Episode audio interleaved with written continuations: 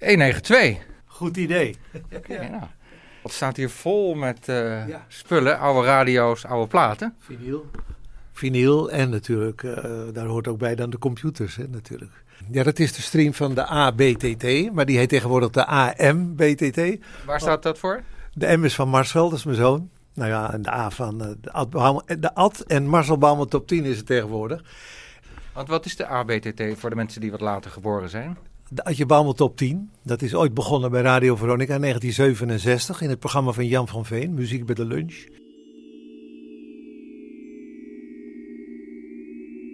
Goedemiddag en welkom bij Hello Radio Podcast.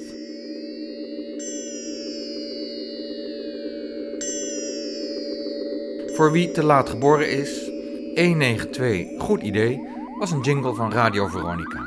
Dat vanaf negentien zestig uitzond vanaf een schip op de Noordzee. De uitzendfrequentie was honderdtweeënnegentig meter op de middengolf. In tweeduizend negentien is het honderd jaar geleden dat in Nederland het eerste radioprogramma werd uitgezonden. Daarom duiken we in deze aflevering diep in de historie. Voor er drie F M was, was er Radio Veronica. En terwijl in negentien vijfenzestig bij Veronica de eerste top veertig verscheen, ontstond rond die tijd ook de Adje Bouwman top tien. Kortweg de A B T T. Ad Bouwman was geluidstechnicus bij Veronica. Zijn keuze week af van de veelal brave muziek in de top veertig.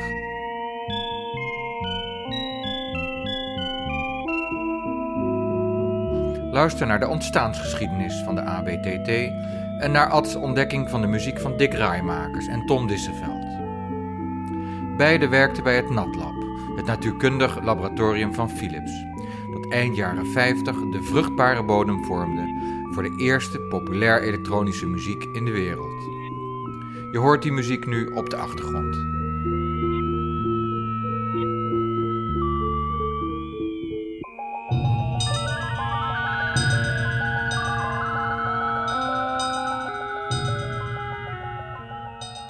Ja, dat is begonnen op een, op een avond. Er waren wel avonden bij bij Veronica op de Zeedijk zevenentwintig A in Hilversum werden alle programma's opgenomen. Die banden die gingen in dozen, die werden met de snelle visser. Dat was zo'n bezorgdienst van Scheveningen gebracht en daar gingen ze met de gerre aan. Dat was het uh, pendelbootje, werden ze naar uh, de Noorderney, het Veronicaschip gebracht. En daar werden ze dan volgens natuurlijk het schema uitgezonden. En die banden werden opgenomen, maar je moest, je had avonddienst, had ik meestal, want het was gezellig. Want er kon er een biertje bij en een patatje en zo en had je wat. S'avonds konden we nog wel eens ergens heen. Maar er was zo'n avond, toen uh, dan loopt er een plaat af en dan was de discjockey Jan van Veen, die was er niet. Jan van Veen zat in het kantoor van Veronica, naast de studio. Daar was jenever en daar, was, daar werd altijd vergaderd en geschreeuwd. En gez- het was een soort halve kroeg. Eindelijk had ik hem dan meegekregen na een half uur of drie kwartier. Maar na een paar borrels klinkt je stem heel anders dan aan het begin van het programma. Maar Jan van Veen had een oplossing. Dus hij zei op een gegeven moment, jij maakt toch altijd bandjes thuis voor je vriendjes. Ik woonde toen nog in Amsterdam. Hij zei, leg even een bandje op. Een pak eens wat plaatjes. En toen begon hij te schreeuwen van dit, de tien favoriete platen van ons technicus Adje Bouwman. En dit. Dat ontstond zo. Toen, toen zei hij van, oh dat is leuk, dat gaan we in Muziek bij de Lunch doen. En in diezelfde periode, ik geloof anderhalve maand later, was er weer zo'n avond. En toen, nou die top tien, die liep intussen al. En toen was hij weer zo melig. En uh, toen stond er toevallig een L P van Mantovani in de studio. En hij begon een brief voor te lezen van een luisteraar die gewoon een verzoekje aanvroeg van beste Jan. En ja. Ik die Mantovani eronder. En zo ontstond Candlelight.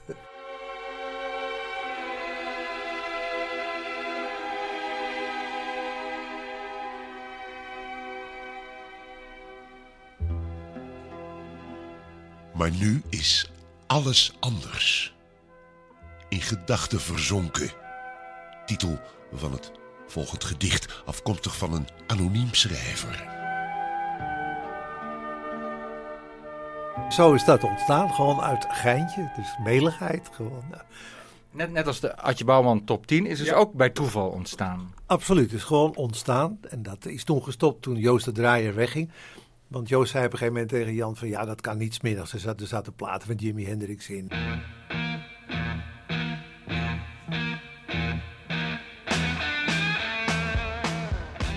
toen was Veronica nog niet zo... Dat was echt 's ochtends een beetje voor de huisvrouwen. En 's middags tegen een uur of vier, als de scholen uitgingen, werd het wat ruiger.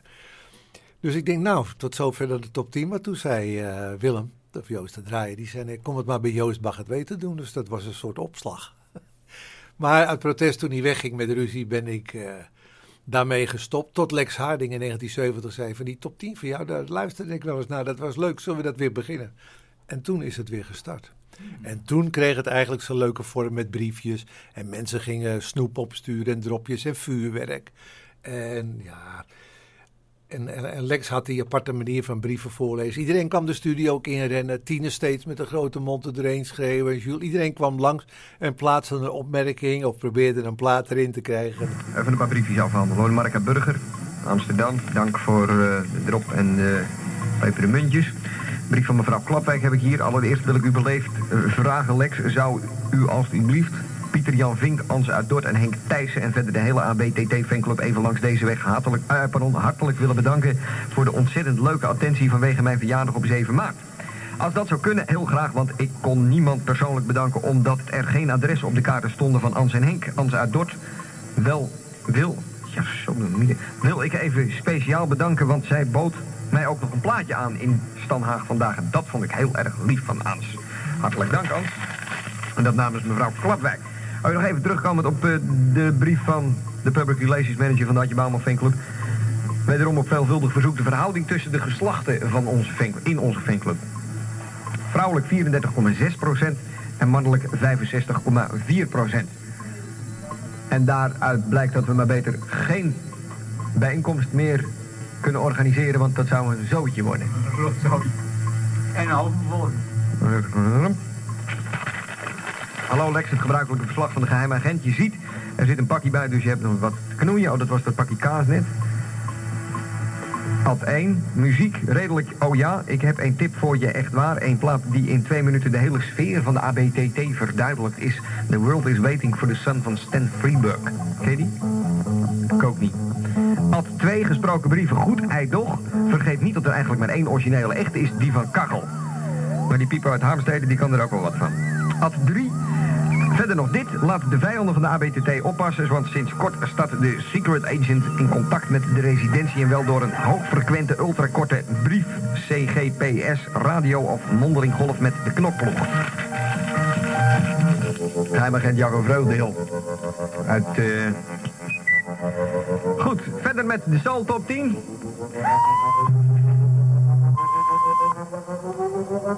Ik hoor dat er een fanclub is.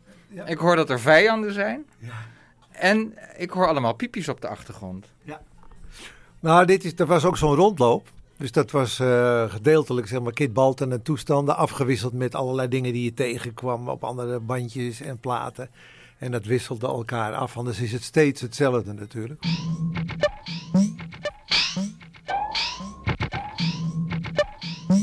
Hier noemt Ad Bouwman de naam Kid Baltan. Als je Kid Baltan omdraait, krijg je Dick Natlab.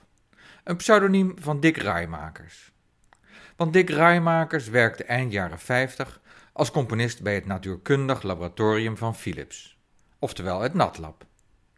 Hij maakte muziek met alleen elektronische middelen. Zonder muziekinstrumenten dus. Hoe kwam Ad Bouwman in contact met de muziek van Dick Raaijmakers en van zijn collega Tom Dissevelt?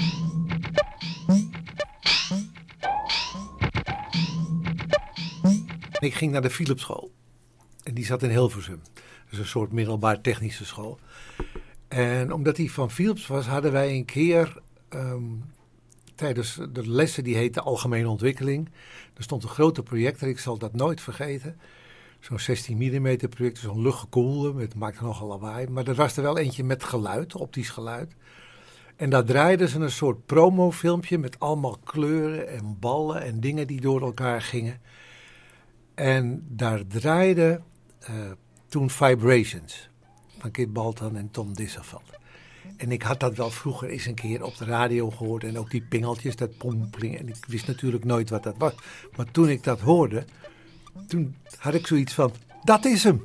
Die bedoel ik. Dat, dit zoek ik al. Want ik had toen al een bandrecordertje in Amsterdam. Maar ik kon dat nooit vinden. Omdat je, niet, je weet niet hoe het heet. Gelukkig stond op dat blik, want er was zo'n blik bij waar die zestien millimeter uit. Daar stond op, daar staat zo'n sticker ook van uh, Phonogram op. Zei iemand, nou Phonogram, dat is Philips. En daar stond op dan The Fascinating World of Electronic Music, Vibrations, uh, promofilm. Ik ben nog steeds bezig om... Waar is die film? Wat was dat? Nou, is niet te vinden helaas. Dat, uh, maar dat was mijn aanraking met Vibrations. En toen, twee jaar later, toen kwam ik uh, bij Veronica werken.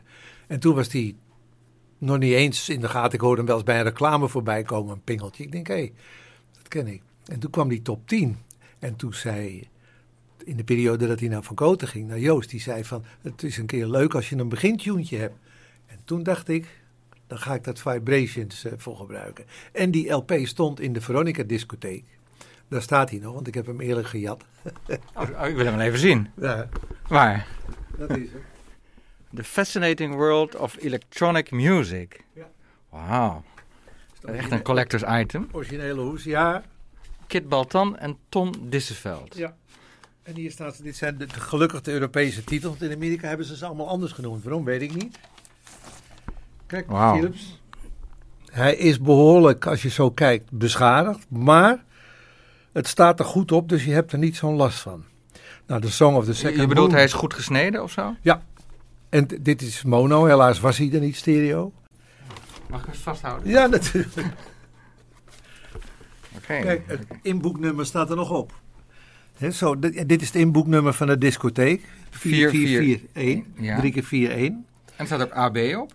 Ja, dat heb ik later gedaan. Dit is het originele Veronica-stempel. Oké. Okay. Van de discotheek. Is er later opgezet. Nou, dus maar, maar lees eens voor wat er op het label staat.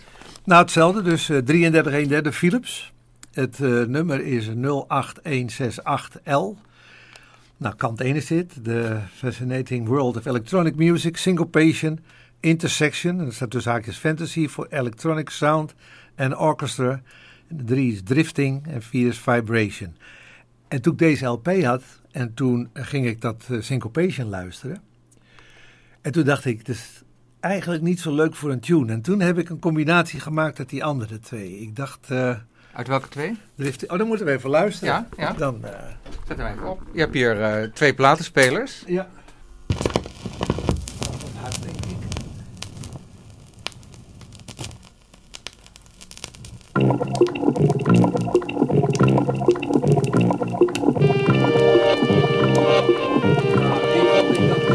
Een leuke tune.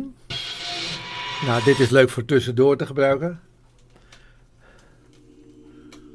Die is ook mooi. Dan zit je zo te luisteren, toen ook. Kijk, dit denk ik van, dit is altijd te gebruiken, hè? Die is toen ook veel in reclames gebruikt. En, en, en, en, uh.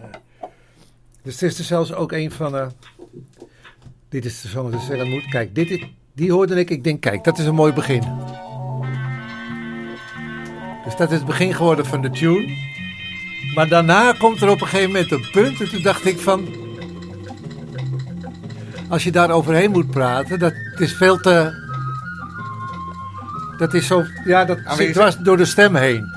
Dus toen denk ik van, ik moet hem... Maar ja, het is wel allemaal instrumentaal. Dus ja, is... en verderop zitten, dan krijg je dit. En ik denk, dat kan er beter achter. Dat komt hierna. En daar heb ik dus een knipje van gemaakt. Dus Whirling is eigenlijk de tune van de A B T T. Whirling. Dan kijk, daar komt die knip.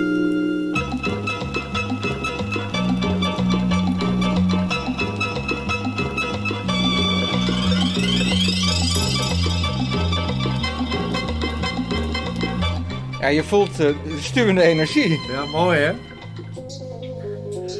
En het eind, want er moest ook een eind aankomen. En die heb ik dan wel van... Uh,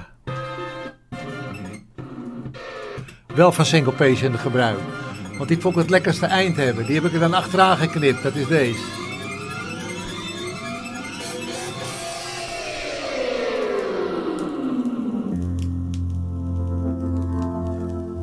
En die, die, die lage toon aan het eind is dan een beetje weggeveed. Kunnen we ook luisteren naar die jingle?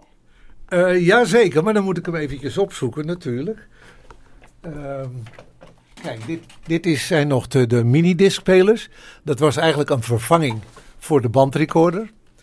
Maar dat is eigenlijk, dat is, ja, dat was te veel werk. Je moest naampjes invoeren. Uh, die cassettetjes gingen wel eens kapot. Maar het blijft een prachtig systeem. Nou staat hier toevallig wat ik gebruik in het programma de A B T T, de rondloop in. Zie je wel?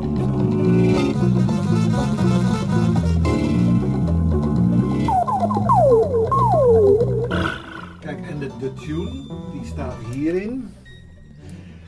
Wat, wat, is, is, de, wel, wat is de rondloop? Dat, dat is gewoon allemaal A B T T-geluidjes. Gewoon, dat gaat continu, heb ik allemaal achter elkaar geplakt. Dat duurt vijfenzeventig minuten. Dus als ik nou een programmaatje maak, hoef ik daar niet aan te denken. Dan trek ik alleen maar die fader open wanneer ik het nodig heb. En dan heb ik mijn achtergrondgeluidjes. En dat gebruik je nog steeds? Nog steeds. Ja, my god. Ja. Dus hoeveel jaar is dat dan? zestig jaar? vijftig jaar? Iets, iets wat goed is, dat hoef je toch niet te vervangen? Nee, en dit is, nou, dit is de A B T T-formaat. En hier staat, kijk, de A B T T-tune. En als ik daarop druk, dan... Uh...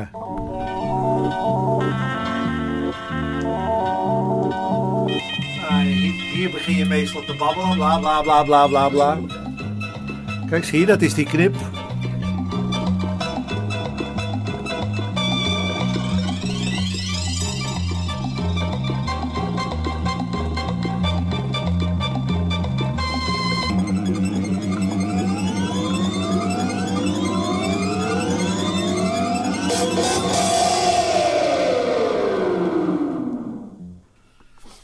Alleen dat laag is er een beetje afgehaald, want dat... Uh... Dat was op de, op de middengolf klonk dat niet mooi. Er is een hele lage toon die aan het eind zit. En ik merkte, dan luister je je programma terug. Als er dan een plaat uh, achteraan kwam, die je meteen na die tune startte...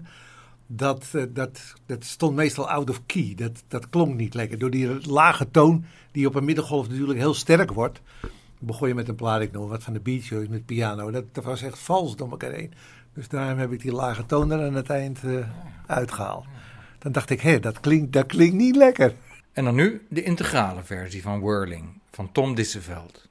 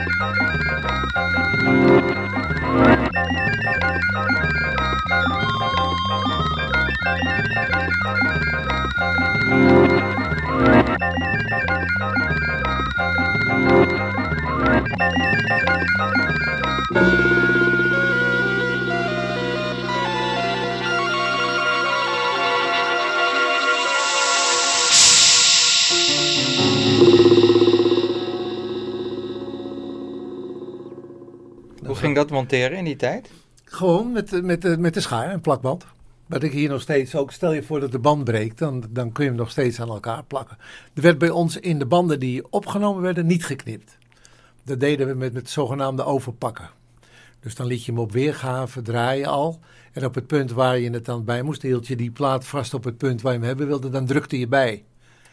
En dat klinkt iets eenvoudiger dan ik nu zeg, want die bandrecorders waren zeg maar professioneel, net als een Revox heb je dat. Dan had je de opname en de weergavekop waren verschillend, zodat je altijd de kwaliteit van de band kon beoordelen. Maar daar zit een verschil tussen. En dat verschil moest je meerekenen in het loslaten van de plaat. Dus niet op het juiste moment, maar ietsje. Ja, dat is een gevoel. Daarom op een gegeven moment kwamen er andere bandrecorders en dan moest je weer heel erg oefenen om die, die, dat verschil weer uh, onder de knie te krijgen. Maar je, dus je nam die plaat op op band. Ja. En dan ging je ja, op één spoor knippen? Alles was vol spoor. Ja, dus de hele band werd gebruikt. En op negentien, uh, we hadden natuurlijk omdat Veronica Middengolf was ook wel op negen komma vijf kunnen gaan zitten.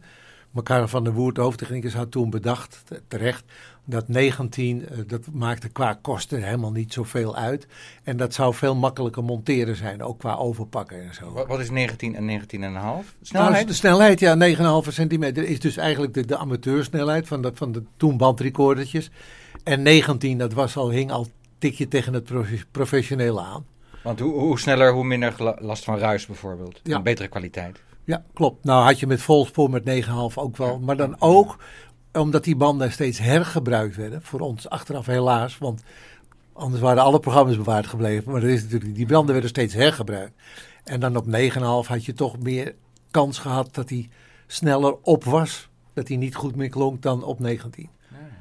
En, en, maar ik weet dat uh, Dick Raaijmakers, Tom Dissevelt, hebben opgenomen op zesenzeventig? zesenzeventig. Ja, dat was toen nog gangbaar. En zesenzeventig deden ze in Amerika ook. Al die jaren vijftig hits, die lopen allemaal nog op zesenzeventig. Hè. Dat is dertig inch. En toen per seconde? Werd, per seconde. En later werd het vijftien. Nou, dat is in Nederland dan achtendertig. Ja, kom maar, kom maar nul, huppel op hup, zo. We draaien nog een plaatje. Ad mag kiezen. En uit zijn keus blijkt dat hij niet alleen aan de muziek van Tom Dissevelt heeft geknutseld. Wat is je eerste keus, Ad? Nou, eerste keus, we hadden het uh, eerder over uh, Iron Butterfly. In de Garda Davida. Die kwam ook toevallig nu in, in wat we behandelen in achtenzestig. Hè? Zitten in september, oktober. Was dat in Amerika een hit aan het worden. Maar dat was de singleversie. En daarna, vlak daarna kwam de L P uit. En toen hoorde je die drumsolo. En ik denk, ja, wat is dat een vreselijke slechte edit van die single. Hoe kan je nou eigenlijk het, het leukste van dat nummer, wat was het mooi, vond ik die drum. Hoe kan je dat nou? Ik begrijp het wel in Amerika. Maar op maar die L P stond die drum solo niet? Wel, ja, dat, maar op de single niet. De Amerikaanse single niet. Dus staat die drums niet in. En toen later, ik denk een jaartje later of zo, toen, toen werd die opnieuw uitgebracht. Of er was een verzoek. Ik zeg, ja maar jongens, laat mij nou even stoeien alsjeblieft.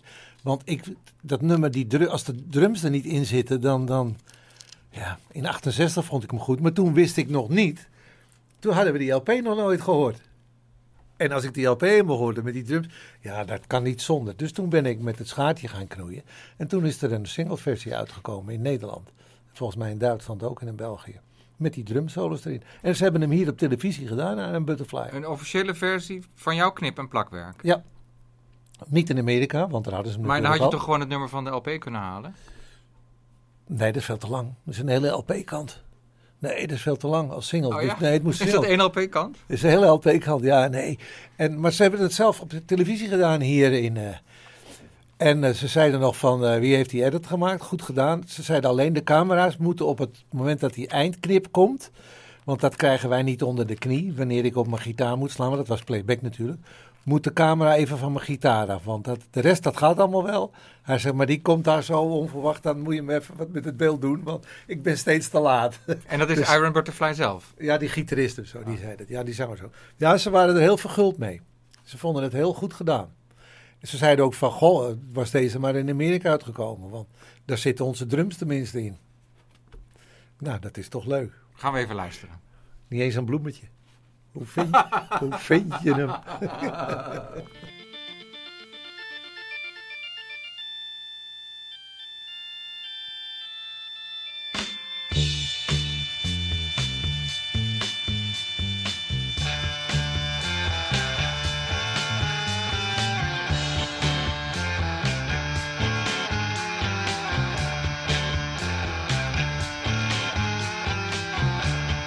gotta free the honey. Don't you know that I'm loving you? In a gotta free the baby. Don't you know that I'll always be true?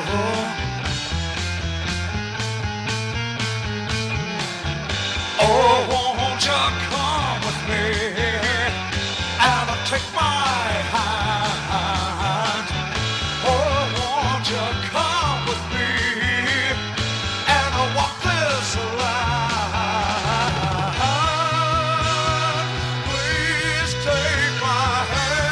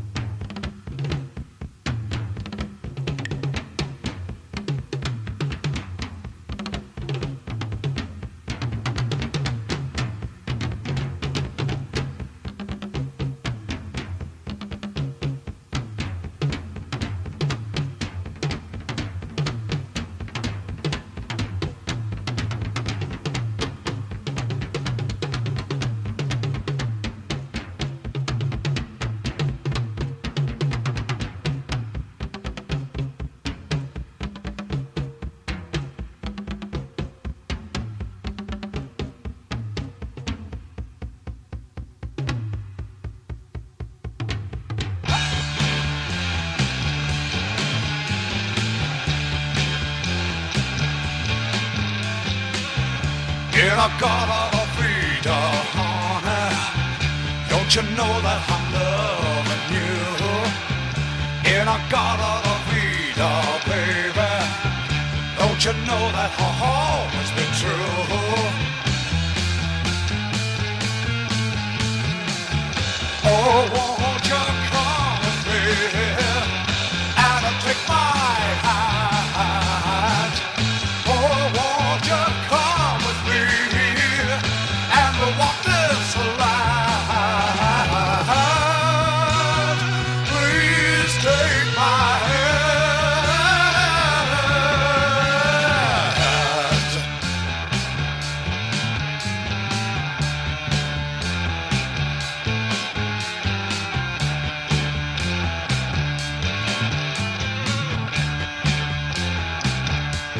Hup, hup.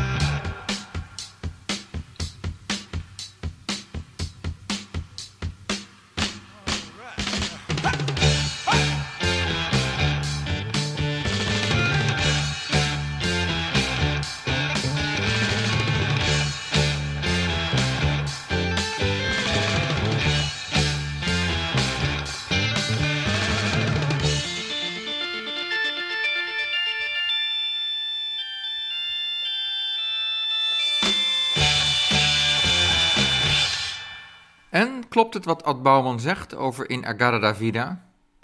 Ja, het klopt, volgens Wikipedia. In Nederland en misschien elders is een versie van deze hit uit negentien achtenzestig uitgebracht van maar liefst vier minuut veertien. Met drumsolo. Maar wisten Raaijmakers en Dissevelt trouwens dat je aan hun muziek sleutelde? Dat denk ik niet. Dat, dat, dat, weet, dat weet ik eigenlijk. Veronica is natuurlijk populair genoeg geweest. Dan, uh, ik kan me voorstellen dat je af en toe zo'n, zo'n dingetje hoort op de radio, op de achtergrond. Maar of je dat echt weet, dat, dat weet ik niet. Ik was wel een, een, een promotor ervan. Iedere keer als er een, een, een reclamespotje, want je had ook natuurlijk aandeelhouders, daar werden ook reclames voor uitgezonden. En die moesten af en toe een nieuw spotje hebben. En dan... Wie waren dat? De aandeelhouders van nou, Veronica? Ja, die hadden Televersum en Splendid in Bussum. Dat was Flip Krant uit het hoofd. En Radio Veronique, geen aandeelhouder. Beurdi op Amsterdam. Dat was mode, toch? Ja, dat was een modezaak. Nappa en Zuberde. Beurdi, Beurdi. Beurdi ja, ja. Daar, heb ik, daar ken ik het woord Zuberde van. Ja.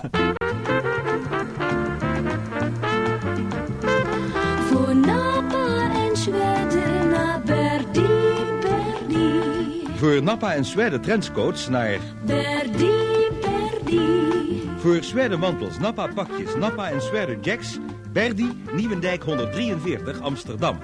Voor Nappa en Zwijde naar Beurdi, Beurdi. Beurdi. En volgens mij iets ook met kousen, briljant, maar dat was dan van de Veronica directie. En uh, het is begonnen allemaal met veel Albert Kuip. Uh. Albert Kuip? Albert Kuip, ja. Daar is Veronica begonnen. Zo zou je het wel kunnen zeggen. Ja, het, is, het, het is begonnen in Amsterdam. Het was natuurlijk de vrije radiohandelaren, waarvan de meesten in Amsterdam zaten, die het niet eens waren met de prijzen die bepaald werden door Philips en Grundig, wat een radio moest kosten in de winkel. En die hadden zoiets van, ja, maar die winst is zo... Uh, En, en ja, en daar kwamen natuurlijk andere dingen op de markt, zoals Sony en, en, en Oost-Duitse dingen. En die denken van ja, daar kunnen we veel meer aan verdienen. Fuck up, file. Maar, maar waarom begin je dan een radiostation? Nou, die, die radiohandelaren die hadden op een gegeven moment vergaderingen om natuurlijk met elkaar in ieder geval... Uh, dat ze wat afspraak te maken. Want in je eentje kan je natuurlijk wel onder die prijzen gaan zitten, maar dat heeft niet zoveel... Maar dat was een kartel, wat toen nog mocht. Ja, probeerden ze het. En toen op een gegeven moment bij een van die vergaderingen, toen uh, is daar onderop het agendabriefje geschreven, zendschip. En toen, hij staat, en toen was iedereen razend enthousiast. We gaan een schip beginnen en die zendt onze eigen reclameboodschappen uit. Allemaal maken reclame voor onze eigen radio's en bandrecorders en wasmachines en televisie. Oh, geweldig en dit en dat. En toen zei iemand achteraf, ja, toen hadden we eigenlijk meteen moeten zeggen geld op tafel. Dat is later ook wel gekomen, maar uiteindelijk heeft het natuurlijk iets van het uh, honderdvoudige gekost in het begin van wat ze verwacht hadden. Daar is heel wat uh, nachten wakker gelegen, hoor, denk ik. Want als je dan duizend gulden, dat was toen ook een hele hoop geld in negentien negenenvijftig. En als je dat betaald had, en dan ze kwamen dus een maand later vragen om weer duizend gulden, omdat het op was. En dat was nog niks.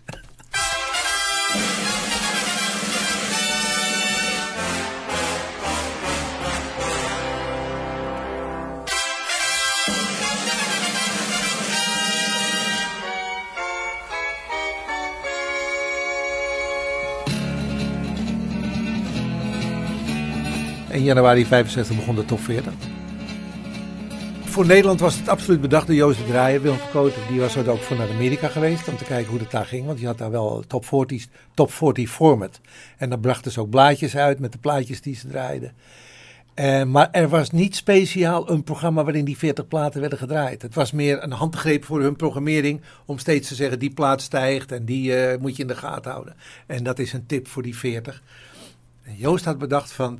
Het is veel handiger om daar een apart programma van te maken en daar een lijst van te maken. En, en, uh, en toen kwamen er ook t-shirts en die ging naar de directie van uh, dit moeten we doen en dat moeten we doen. En op een gegeven moment, uh, ze wilden in het begin niet, maar wij hadden natuurlijk toen het geluk, hoe raar het ook klinkt, dat Radio Caroline was begonnen in vierenzestig. En er kwam Radio Londen bij en toen kon Willem de, de, de, de, de Veronica-directie onder, de, uh, onder druk zetten. Als we nu niks doen, dan kan je het vergeten. Dan kan je over een half jaar kan je naar huis, kan je het inpakken. Dan neemt de concurrentie ja, het over. Radio allemaal, Caroline gaan... was uit Luxemburg? Nee, Caroline was gewoon Engels. Van Ronan O'Reilly. Die, uh, die had het weer, omdat hij Veronica bezig zag. Die denkt, wat Veronica in Nederland doet, kunnen wij natuurlijk in Engeland dus doen. Dus die hebben hun zendmasten ook op Nederland gericht? Nou, die had een veel sterkere zender. En wij waren natuurlijk in het Nederlands bezig. Ja, en als je dan in het Engels presenteert, heb je een streepje voor. Zeker wat betreft Duitsland en, en noem maar op, al die andere landen. En wij ook. Iedereen, als je jong bent, vind je Engels natuurlijk veel interessanter dan de zangeres zonder naam. En ze hadden die plaat een week eerder. Ja, dat viel wel mee. Die moesten ook naar boord gebracht. Wij waren een paar dagen later altijd, omdat het eerst op de banden moest. Maar... Daar was Van Kooten heel fel op, hoor. Die had meteen contacten in Engeland, in Amerika. We hadden ook zo'n, zo'n billboard abonnement. Dat wil zeggen dat... Uh, later was dat. Eerst had hij een paar stewards. Die ging dan naar de platenwinkel. Die keek op die lijst, die Billboard honderd. En uh, dan had Willem had dat blad al natuurlijk... Die had hem al gebeld. En die zegt die en die en die en die en die. Dat is belangrijk voor Nederland. Dat stopt hij in een uh, dingetje. Of nee, koopt hij. En die namen ze mee met het vliegtuig en dan uh, werden ze naar uh, de Zeedijk gebracht. En dan kregen ze dat geld terug. Zo had hij de eerste de, de, de banden opgezet. hele grote, belangrijke maatschappijen in Amerika en Engeland, die maakten ook, die hadden geld over voor proefpersingen, voor de radiostations, voordat ze in de winkel kwamen. Nou, en die, van die exemplaren gingen er dan een paar, ook had hij geregeld, naar Veronica toe. Dus dan had je ze al, nou, meestal toch wel een week of drie. Niet de Beatles of de Stones, die waren te belangrijk. Zo, zo vroeg deden ze dat niet. Maar andere groepjes had je soms drie weken tot een maand eerder voordat het in de winkel kwam. En dan kon je ze al draaien. Voor die platenmaatschappijen belangrijk ook. Want dan konden ze de hits eruit zeven. En die stonden dan soms ook bij jou uh, in de ja. Adje Bouwman top tien. Ja. Um, ik lees erover dat die smaak uitzonderlijk was en, en bijzonder en afwijkend. Ja, maar ja, daar doe je zelf niet zoveel aan natuurlijk. Kijk, laten we eerlijk... Hoe, hoe koos je die dan? Zeker in het begin, in zevenenzestig en, en achtenzestig, loop je mee met de hitjes. De L P's waren toen nog niet zo belangrijk, behalve een paar. Toevallig heb ik in... Uh, want wij lopen parallel nu aan negentien achtenzestig, omdat het vijftig jaar geleden is. Ad Bouwman heeft het over het heruitzenden van de Adje Bouwman Top tien, die momenteel plaatsvindt via a b t t punt n l. Maar ga door, Ad. Vorig jaar begonnen natuurlijk met het, het jaar zevenenzestig. Maar deze week uh, heb ik het dan... Ik heb aantekeningen gemaakt. Die programma's zijn er niet allemaal meer. De eerste die er is, is over twee weken of zo nog bewaard gebleven. Maar ik heb wel aantekeningen toen gemaakt. Maar één L P die we volledig gemist hebben toen... Uh, en die zet ik er nu wel, maar die zet ik wel nu in het programma om te zeggen van die heb ik gewoon toen gemist. Want er werd ook niet gepromoot. En dat was de L P van de Collectors, Canadese groep.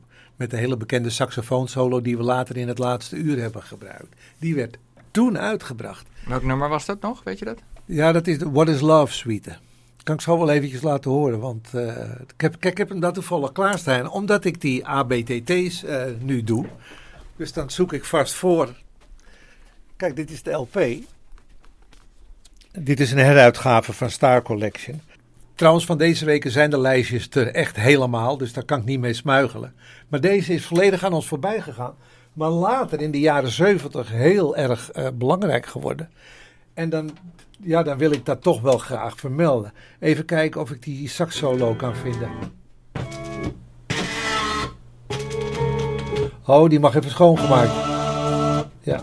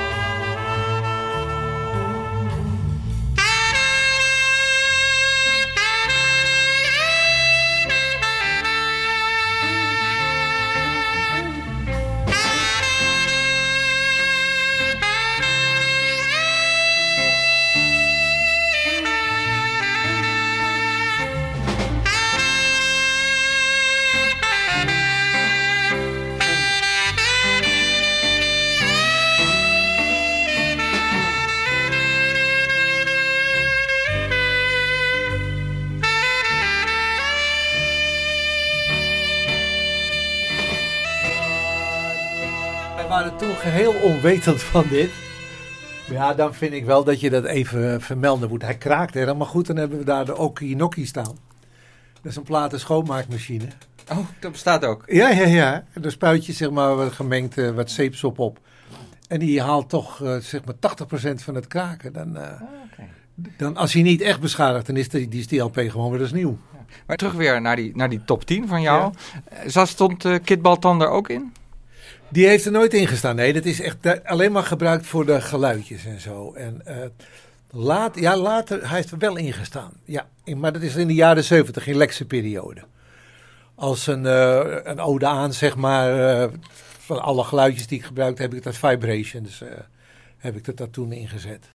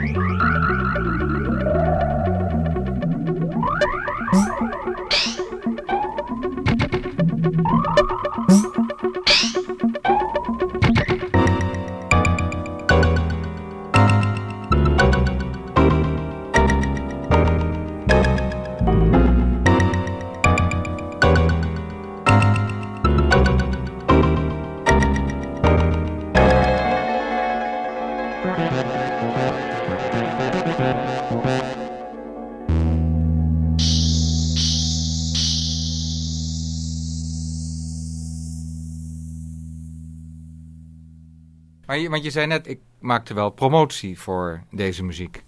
Ja, daar waar het kan natuurlijk. Kijk, als je ergens iets kon maken, een reclame of een pingeltje gebruiken of wat dan ook. Het is alleen maar omdat je het verschrikkelijk goed vond. Maar niet uit oogmerk toen van het te promoten. Want volgens mij was het toen helemaal niet meer te verkrijgbaar. Die L P is toen uitgebracht. En ook in Amerika, dacht ik. En that's it. Maar het is begonnen met een single eigenlijk. Ja, The Song of the Second Moon. Daar, daar gokten zij op. Daar wilden ze het mee onder de aandacht brengen. Wat was er nou zo nieuw aan die muziek toen? Ja, het was helemaal anders. Het was voor mijn gevoel, en nu als ik het nu ook volgepropt met, met, met effecten en dingetjes. En, en er zaten in sommige nummers toch een lekkere melodie. Toch een commercieel dingetje. En, uh, maar ja, ja. Schets is de sfeer, de omgeving van de muziek, hè? Die er toen was. Ik bedoel, negentien achtenvijftig. Ja, dat kun je niet vergelijken. Van welk bouwjaar ben jij? Ik ben van zevenenveertig. Dus ik was toen, uh, ja, zeg maar, tien, elf. Toen, op dat moment, zal het ook niet zo... Ik heb dat wel gehoord en vind dat leuk, maar je wist helemaal niet wat dat was. Dat zeg ik bij drieënzestig, vierenzestig, toen via de Philips school. Toen ze die film draaien, toen had ik echt iets van... Dat is hem. Die zoek ik, dat bedoel ik. Wat is dat? En daarvoor... zou je het een keer op de achtergrond hebben, maar dan, dan wist je ook niet wat dat was natuurlijk. Maar toen was ik echt helemaal vol van geluidjes. En ik vind nog steeds, het heeft een, een, een warmte. Een, een, uh, ja, dat komt ook door de composities. En ik denk dat de mensen die ermee bezig zijn geweest, het ook zo bedoeld hebben echt. Ik heb hier ook wel later, en bij Veronica hebben we in de discotheek L P's gehad, ook elektronische muziek en zo. Daar was niet doorheen te komen. Alleen maar gepiel en gepriel en dat is het niet. Er zat, er zat geen lijn in. Er zat net even geen gedachte aan zat. Zo van, kijk eens, wij maken ook elektronische muziek en dat is helemaal ver weg. Dan moet je helemaal stoned voor zijn en weet ik veel wat. En dat hoeft hier niet. Dit is gewoon goed. Song of the Second Moon uit negentien achtenvijftig van Dick Raaijmakers wordt algemeen beschouwd als het eerste populaire elektronische nummer. Het verscheen in een tijd dat de Russische satelliet Sputnik was gelanceerd. Een kunstmaan werd dat toen nog wel genoemd. Song of the Second Moon kwam precies op tijd.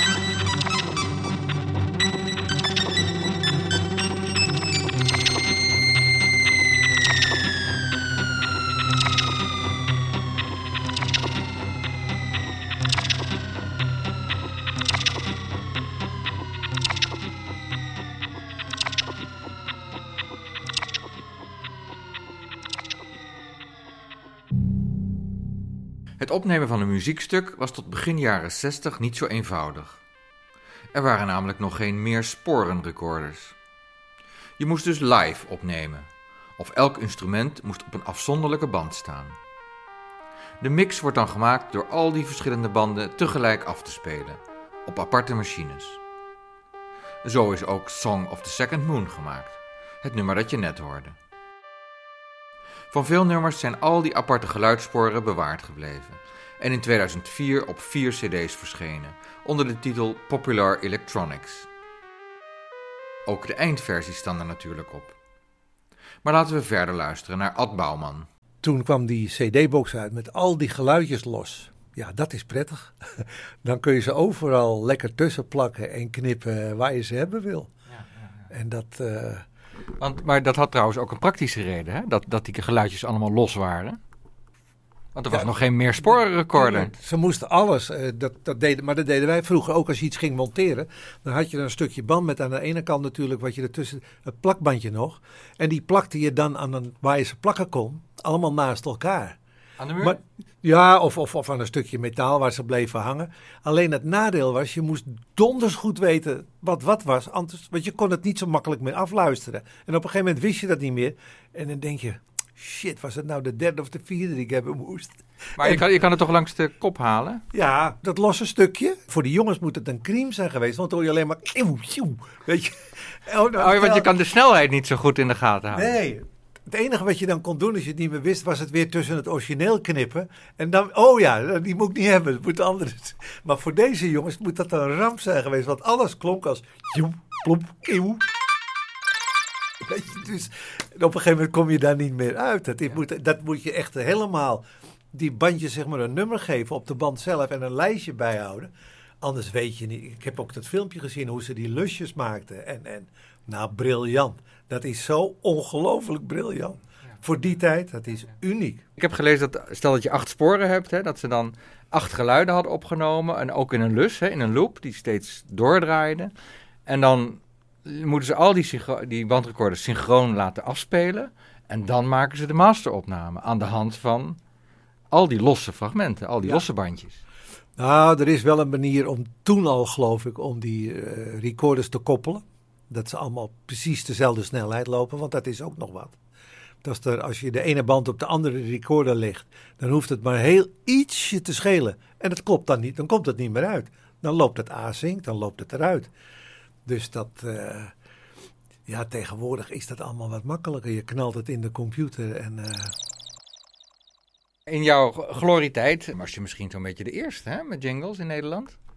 Je had ook een bijnaam in die tijd. Nou, dat was ook later. Het, het was, uh, dit, je bedoelt de meester. Dat begon bij, bij Lex.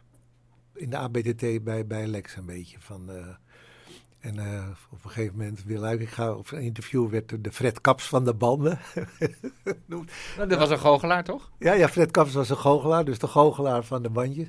Maar het begon inderdaad toen ik uh, een halfjaartje daar al was, begon ik in de discotheek al, al, al geluiden L P'tjes te zoeken met... Uh, En uh, ja, dat vond ik wel leuk. Ik probeerde de dingen, de top veertig vond ik vooral maar een beetje saai. De, en dan met, met wat geluidjes ertussendoor of opmerkingen. En, en uh, ja, dan, dan kan je het toch leuk. Vooral Van Kooten reageerde, die vond dat leuk. Die kan er, kon daar natuurlijk snel op reageren door wat te zeggen. En, dan... maar, maar waarom de meester? Ik bedoel, was dat democratisch gekozen? Geen idee. Nee, dat, dat ontstond gewoon zo. En dat is zo gebleven. Ik zou, nee, bij God niet weten waar dat vandaan kwam of wie ermee kwam. Ik heb het maar zo gelaten. Ik vond het niet erg. honderdnegenentwintig, goed idee.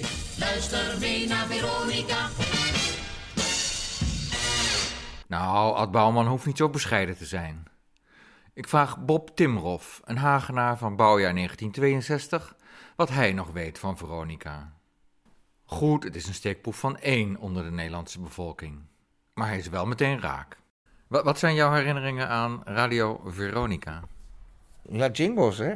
Dat, dat is eigenlijk de herinnering. Jingles. Ik ging daarna ook zelf jingletjes uh, gebruiken van, uh, van Veronica en van andere zenders... om dan zelf uh, radiootje te spelen. V-E-R-O-N-I-C-A Veronica, Veronica. Geweldig! Nou Ad, dat was het. We gaan eruit met een plaatje. Wat wordt het? Wat er in ieder geval in moet is, waarmee de kist ook uiteindelijk naar beneden moet gaan, dat is Fields en A Friend of Mine. Dat is uh, een Australisch plaatje, dat uh, is geloof ik wel drie, vier keer opnieuw uitgebracht in Nederland. En het is nooit en nooit gelukt. En daar baal ik nog steeds van.